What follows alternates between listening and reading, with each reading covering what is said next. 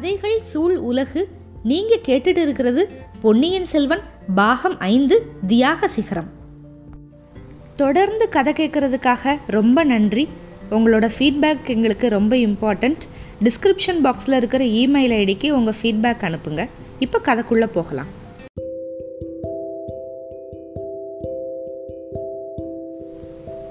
பொன்னியின் செல்வன் பாகம் ஐந்து அத்தியாயம் இருபத்து நான்கு மந்திராலோசனை.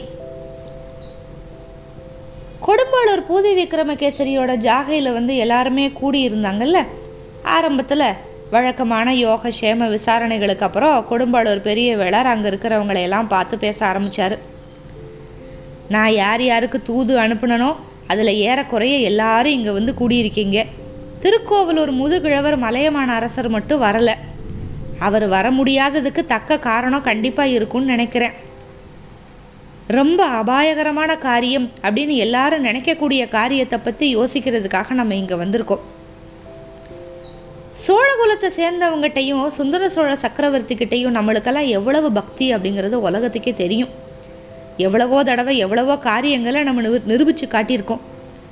ஆனாலும் நம்ம சக்கரவர்த்தியோட விருப்பத்துக்கு விரோதமாக எங்கே கூடியிருக்கோம் அப்படின்னு எதிரிகள் வந்து நம்மளை குற்றம் சாட்டுவாங்க. சக்கரவர்த்தியை எதிர்த்து யுத்தம் செய்கிறதுக்காக படதரட்டிக்கிட்டு வந்திருக்கோம் அப்படின்னு கூட சொல்லலாம். ஆனால் சக்கரவர்த்தியை நம்ம தனிப்பட பார்க்க முடியறதில்ல. அவரோட அந்தரங்க விருப்பம் என்ன அப்படின்னு தெரிஞ்சுக்கிறதுக்கு ஒரு நிமிஷம் கூட அவர்கிட்ட தனிச்சு பேச முடியல அப்படிங்கிறது நம்ம எல்லாருக்குமே தெரியும். ஏன் அப்படின்னும் தெரியும்ல. சக்கரவர்த்தியோட தேகத்தை அந்த சுகத்தை உத்தேசித்து அவரை தஞ்சை கோட்டையில் வச்சிருக்கிறதா சொல்கிறாங்க உண்மையில் பழுவேட்டரையர்கள் வந்து அவரை சிறையில் தான் வச்சுருக்காங்கன்னு எனக்கு தோணுது. நீங்கள் எல்லாரும் என்ன நினைக்கிறீங்களோ தெரியல. அப்படின்னு சேனாதிபதி இந்த இடத்துல கொஞ்சம் நின்னதுமே ஆமாம் ஆமாம் அதுதான் உண்மை. சக்கரவர்த்தியை சிறையில் வச்சுருக்காங்க அப்படின்னு அந்த கூட்டத்தில் வந்து ஒரே குரல்கள். ம் நீங்கள் ஆமோதிக்கிறதுனால நம்ம எல்லாருமே ஒத்த உணர்ச்சி ஒரே நோக்கத்தை சேர்ந்தவங்க அப்படின்னு எனக்கு தோணுது. விஜயாலய சோழர் காலத்திலிருந்து எத்தனையோ ஆயிரம் ஆயிரம் வீரர்கள் அவங்களோட உயிரை போர்க்களத்தில் பலி கொடுத்து இந்த சோழ சாம்ராஜ்யம் இப்பேற்பட்ட நிலைமைக்கு வந்திருக்கு. சோழ சா நாட்டை சேர்ந்தவங்க அப்படின்னு சொல்லிக்கவே நம்மளுக்கெல்லாம் பெருமையாக இருக்குது அப்படிப்பட்ட சோழகுலத்துக்கும் சாம்ராஜ்யத்துக்கும் எந்தவித குறைவுமே இருக்காமல் பாதுகாக்கிறதுக்கு தான் இப்போ நம்ம இங்கே கூடியிருக்கோம். சக்கரவர்த்திக்கு எதிராக சதி செய்கிறதுக்காக இல்லை. சக்கரவர்த்தியோட எதிரிகள் மூணு வருஷ காலமாக அவரை சிறையில் அடைச்சி வச்சுருக்காங்க. அவருக்கு உடல்நிலை சரியா இல்லைன்னு காரணம் சொல்கிறாங்க தொண்ணூற்றி ஆறு புன் சுமந்த திருமேனியர் விஜயாலய சோழ சோழர் எண்பது வயசில் திருப்புரம்பியம் போர்க்களத்தில் வந்து ரெண்டு கைகளையும் ரெண்டு கத்திகளை ஏந்தி சக்கரமாக சுழட்டி அவர் புகுந்து போன இடமெல்லாம் எதிரிகளோட தலைகளை மலமலையாக குவிச்சார். அப்படிப்பட்ட வீரர் வம்சத்தில் பிறந்த சுந்தர சோழர் தேகம் சரியில்லைன்னு காரணமாக சொல்லிக்கிட்டு வெளியில் வரவே மறுக்கிறாருன்னா நம்புகிற மாதிரியா இருக்கு? சக்கரவர்த்தியை சிறையில் வச்சிருக்கிற துரோக சிந்தனையாளர் பிள்ளை சூனிய மாய மந்திர வித்தைகளையெல்லாம் வச்சு அவருக்கு சித்த குழப்பத்தை உண்டாக்கிட்டாங்க அப்படின்னு எனக்கு தோணுது. சக்கரவர்த்தியோட சித்தம் நல்லா இருந்துச்சுன்னு சொன்னால் தனக்கு பீம அர்ஜுனர்களை மாதிரி ரெண்டு வீராதி வீர பிள்ளைகள் இருக்கிறப்ப போர்க்களத்தையே கண்ணால் பார்க்காத மதுராந்தகனுக்கு பட்டம் கட்டணும்னு ஆசைப்படுவாரா? அப்போ கூட்டத்தில் எல்லாரும் கேட்குறாங்க இது வந்து சக்கரவர்த்தியோட விருப்பம் அப்படின்னு நம்மளுக்கு எப்படி தெரியும்? ஆ சரிதான். நமக்கு நேர்முகமாக தெரியாது தான் பழுவேட்டரையர்கள் கட்டிவிட்ட கதையாக இருக்கலாம். ஆனால் நம்ம முதன் மந்திரி அனிருத்த பிரம்மராயர் கூட அதை நம்புகிறாரு அனிருத்தரும் அவங்களோட சேர்ந்துருக்கலாம். யார் கண்டது? அப்படின்னாங்க கூட்டத்தில் ஒருத்தர். ம் அப்படியா இருக்கலாம். அது இதோட உண்மை எல்லாத்தையும் தெரிஞ்சுக்கிறதுக்கு தான் நம்ம இங்கே கூடியிருக்கோம். இன்னைக்கு தஞ்சை மாநகரில் ஒரு வதந்தி சுற்றிக்கிட்டு இருக்கு. அது உங்களுக்கும் தெரிஞ்சிருக்கும். அதை நான் நம்பலை. சக்கரவர்த்தியை உயிரோட பார்க்குற பாக்கியம் நம்ம எல்லாருக்கும் கிடைக்கும் அப்படின்னு நான் நம்பியிருக்கேன். அப்படி அவரை தரிசிக்கிறப்ப பட்டத்தை பற்றி அவரோட விருப்பம் என்ன அப்படிங்கிறத நேரில் கேட்டு தெரிஞ்சுக்கலாம். ஒருவேளை சக்கரவர்த்தியே இல்லைனா மதுராந்தகனுக்கு தான் பட்டம் கட்ட போகிறேன் அப்படின்னு சொல்லிட்டாருனா நீங்கள் எல்லாரும் ஒத்துக்குருவீங்களா? அப்படின்னு கேட்டார். மாட்டோ மாட்டோ மாட்டோன்னு பெரிய கோஷம். நானும் ஒத்துக்க மாட்டேன். ஏன்னா சக்கரவர்த்தியோட சித்தம் தெளிவாக இருந்துச்சுன்னா இந்த மாதிரி அவர் சொல்லவே மாட்டார். பராந்தக சக்கரவர்த்தியோட காலத்திலேயே பட்டத்து உரிமை பற்றின விஷயம் வந்து தீர்த்து முடிவாயிருச்சு. சுந்தர சோழரும் அவரோட சந்ததிகளும் தான் தஞ்சை சிங்காதனம் ஏறணும் அப்படின்னு அவர் சாகர தருவாயில் சொன்னதை நான் என் காதால் கேட்டேன். கேட்டவங்க இன்னும் நிறையா பேர் இங்கே இருப்பாங்க. இறந்து போன மகான் கண்டராதித்தர் வந்து தன்னோட பையனுக்கு ராஜ்யம் ஆள்ற ஆசையே உண்டாகாத மாதிரி வளர்க்கணும் அப்படின்னு முயற்சி பண்ணார். அவரோட தர்மபத்தினி பெரிய பிராட்டியார் சிவபக்தியே உருவாய் இருக்கிற செம்பியன் மாதேவடிகள் மதுராந்தகனுக்கு பட்டம் கட்டக்கூடாது அப்படின்னு பிடிவாதமாக இருக்காங்க.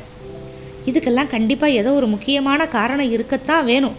அப்படி இருக்கிறப்ப சுந்தர சோழர் ஏன் மதுராந்தகருக்கு பட்டம் கட்டணும்னு ஆசைப்படுறாரு? அவரோட சித்தம் சரியா இல்லை அப்படிங்கிறதுக்கு நான் இன்னொரு ஒரு உதாரணமும் சொல்கிறேன் வீரபாண்டியனை கொன்று பாண்டிய சைன்யத்தை அப்படியே நிர்மூலம் பண்ணிட்டு பாண் அதுக்கப்புறம் பாண்டியனுக்கு உதவி செய்ய முன்வந்த ஈழத்து அரசனை தண்டிக்கிறதுக்காக என்னோட சகோதரன் போனான். அவனுக்கு உதவியா? தேவையான போதிய சைன்யங்களையும் தடவாடங்களையும் அனுப்புறதுக்கு தவறிட்டோம். அதனால் அவன் போர்க்களத்தில் இற இறந்துட்டான். சோழ நாட்டோட வீர புகழுக்கு நேர்ந்த அந்த களங்கத்தை தொடச்சிக்கிறதுக்காக நானும் பொன்னியின் செல்வரும் போனோம். ஈழத்து படைகளை நிர்மூலமாக்கணும் அனுராதபுரத்தை பிடிச்சோம் மகிந்தனை மலநாட்டுக்குள்ளே ஓடி ஒளிய வச்சோம். தனாதிகாரி பழுவேட்டரையர் எங்களோட ஒத்துழைக்கலை அப்படிங்கிறது உங்கள் எல்லாருக்கும் தெரியும். உங்களில் இங்கே வந்திருக்கிற வர்த்தக மகாஜன தலைவர்கள் நீங்கள் எல்லாரும் எங்களுக்கு உணவுப் பொருள்களை அனுப்பி பெரிய உதவி பண்ணீங்க. ஆனாலும் நம்ம வீரர்கள் எவ்வளவோ கஷ்டங்களை வந்து அனுபவிச்சாங்க. அத்தனையும் பொறுத்துக்கிட்டு மகிந்தன் படைகளை நிர்மூலமாக்குனது எதனால்? சோழகுலத்து மாவீரர்களுக்குள்ளேயே ஈடே இல்லாத மாவீரர் பொன்னியின் செல்வர் கொடுத்த உற்சாகத்தினால. அப்படிப்பட்ட வீர புதல்வருக்கு அப்பா சக்கரவர்த்தி என்ன பரிசு கொடுத்தாரு? ராஜ துரோகம் அப்படின்னு அபாண்ட சுமத்தி இளவரசரை சிறைப்பிடிச்சுக்கிட்டு வர சொல்லி கட்டளை போட்டார். சித்த சுவாதீனம் இருக்கிற ஒரு ஆள் இப்படி கட்டளை போட்டிருப்பாங்களா? சேனாதிபதி மறுபடியும் மறுபடியும் நீங்கள் சக்கரவர்த்தியோட கட்டளையை பற்றியே பேசுகிறீங்க சக்கரவர்த்தி தான் அந்த கட்டளையை அனுப்புனாரு அப்படிங்கிறதுக்கு என்ன அத்தாட்சி அப்படின்னு ஒருத்தர் கேட்டார் சபையிலிருந்து. அதுக்கு அத்தாட்சி எதுவுமே இல்லை. அதோட உண்மையை பற்றி நேரில் கேட்டு தெரிஞ்சுக்கிறதுக்கு தான் நம்ம இங்கே வந்திருக்கோம். சக்கரவர்த்தியோட சம்மதமே இல்லாமல் இந்த மாதிரி ஒரு கட்டளை வந்திருக்கு அப்படின்னா இந்த சோழ சாம்ராஜ்யம் எவ்வளவு பயங்கரமான நிலைமையில் இருக்குன்னு யோசிச்சு பாருங்க. அதுக்கப்புறம் நடந்ததே எண்ணி பாருங்க. சிறைப்படுத்த வந்த வீரர்கள் வந்து இளவரசரை வந்து சிறைப்படுத்துறதுக்கு மறுத்துட்டாங்க. இளவரசர் அவராகவே வந்து அப்பாவோட கட்டளைக்கு கீழ்ப்படிந்து பார்த்திபேந்திரனோட கப்பலில் ஏறி வந்தார். அந்த கப்பல் புயலில் சிக்கிக்கிருச்சான் அப்போ இளவரசர் கடலில் மூழ்கி செத்து போயிட்டாருன்னு ஒரு வதந்தி வந்துச்சு. இதை நான் நம்பவே இல்லை. பொன்னியின் செல்வனை சமுத்திரராஜன் அபகரிச்சிருக்க மாட்டான் அப்படின்னு நான் உறுதியாக நம்பினேன். அந்த கப்பலில் வந்த மற்ற எல்லாரும் உயிரோடு இருக்கிறப்ப இளவரசர் மட்டும் எப்படி கடலில் மூழ்கி இறந்துருக்க முடியும்?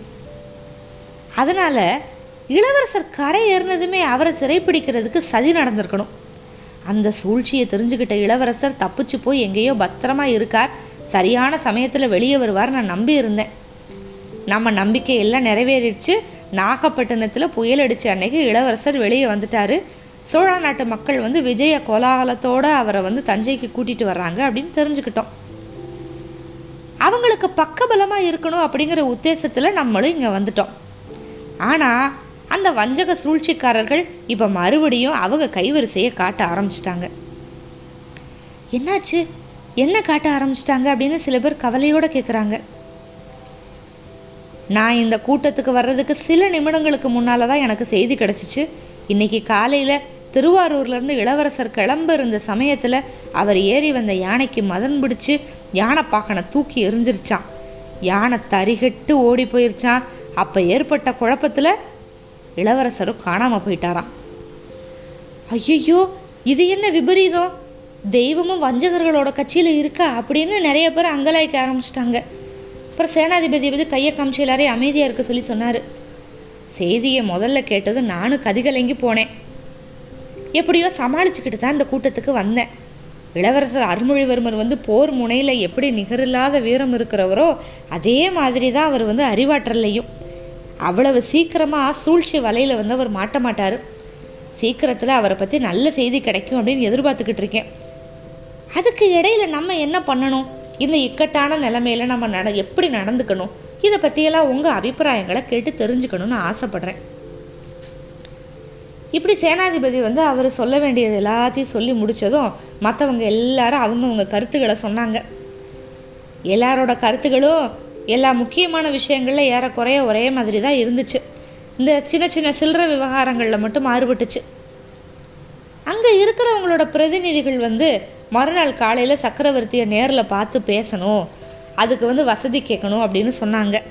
அதுக்கு வாய்ப்பு கிடச்சிச்சின்னா சக்கரவர்த்தி கிட்ட மதுராந்தகன் சிங்காதனம் ஏறுறத வந்து யா நாங்கள் விரும்பலை அப்படின்னு தெளிவாக சொல்லிடணும் அப்படின்னு சொன்னாங்க. ஒன்று பழுவேட்டரையர்களோட சர்வாதிகார பதவிகளிலிருந்து சக்கரவர்த்தி வந்து அவங்கள நீக்கிடணும் அல்லது சக்கரவர்த்தி வந்து தஞ்சாவூரை விட்டு பழைய அறைக்கு போயிடணும் அப்படின்னு இன்னும் கொஞ்சம் பேர் வற்புறுத்துனாங்க. ஆதித்த கரிகாலருக்கு ஏற்கனவே யுவராஜ பட்டாபிஷேகம் நடந்துருச்சு. அதனால அவர் தான் அடுத்த பட்டத்துக்கு உரியவர். அவராக பட்டம் வேணாம் அப்படின்னு சொன்னால் அடுத்தபடியாக சிங்காதனத்துக்கு உரிமை அருள்மொழிவர்மர் தான் இதை சந்தேகத்துக்கு இடமே வைக்காமல் சக்கரவர்த்தி கிட்ட சொல்லிட்டு அவரையும் எப்படியாவது ஒத்துக்க வைக்கணும் அப்படின்னு சொன்னாங்க. சக்கரவர்த்தியை பார்க்கறதுக்கே வாய்ப்பு கிடைக்கலனா? கோட்டை கதவுகளை வந்து திறக்கிறதுக்கு மறுத்துட்டாங்கன்னா? கோட்டையை வந்து முற்றுகையிட்டலாம் அப்படின்னு சிலர் சொன்னாங்க.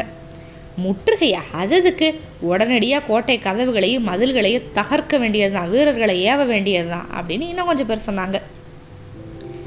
இளவரசரை பற்றி செய்தி வர்ற வரைக்கும் காத்திருக்கிறது நல்லது அப்படின்னு கொஞ்சம் பேர் ஆதித்த கரிகாலருக்கு வந்து ஆள் அனுப்பி அவரையும் இங்கே வர வைக்கணும் அப்படின்னு கொஞ்சம் பேர் வந்து நினச்சாங்க. அதுக்கெல்லாம் காத்திருக்கிறதுல என்ன பிரயோஜனம்? பழுவேட்டரையர்களோட ஆதிக்கத்தில் இருக்கிற சுந்தர சோழ பெரும்படை கொள்ளிடத்துக்கு அக்கறையில் மழை நாட்டில் இருக்குது இப்போ கொள்ளிடத்துலேயும் மற்ற நதிகள்லேயும் பெரிய வெள்ளம் போகிறதுனால அந்த படைகள் வந்து இங்கே வர முடியாது. அதனால் கோட்டையை தகர்த்து சக்கரவர்த்தியை பழுவேட்டரையர்களோட சிறையிலிருந்து மீட்கிறதுக்கு இதுதான் தக்க சமயம். மற்றவங்களுக்காகலாம் காத்துக்கிட்டு இருக்க முடியாது அப்படின்னு சிலர் வற்புறுத்துனாங்க. இந்த மாதிரி பயங்கரமாக விவாதம் நடந்துக்கிட்டு இருக்க சமயத்தில் கூடாரத்தோட வாசலில் காவல் புரிஞ்சுக்கிட்டு இருந்த வீரன் ஒருத்தன் வந்து அவசர அவசரமாக வந்து சேனாதிபதியோட காதில் ஏதோ சொன்னான். அவர் அப்படியே கூட்டத்தை பார்த்து இதோ வந்துடுறேன் பேசிக்கிட்டுருங்க அப்படின்னு சொல்லிட்டு வெளியில் போனார். அப்படி என்ன செய்தி அந்த வீரன் வந்து சொன்னா? பொன்னியின் செல்வர் ஒருவேளை வந்துட்டாரா? மேற்கொண்டு தெரிஞ்சுக்கலாம். காத்திருங்கள். அத்தியாயம் இருபத்து ஐந்துக்கு மிக்க நன்றி.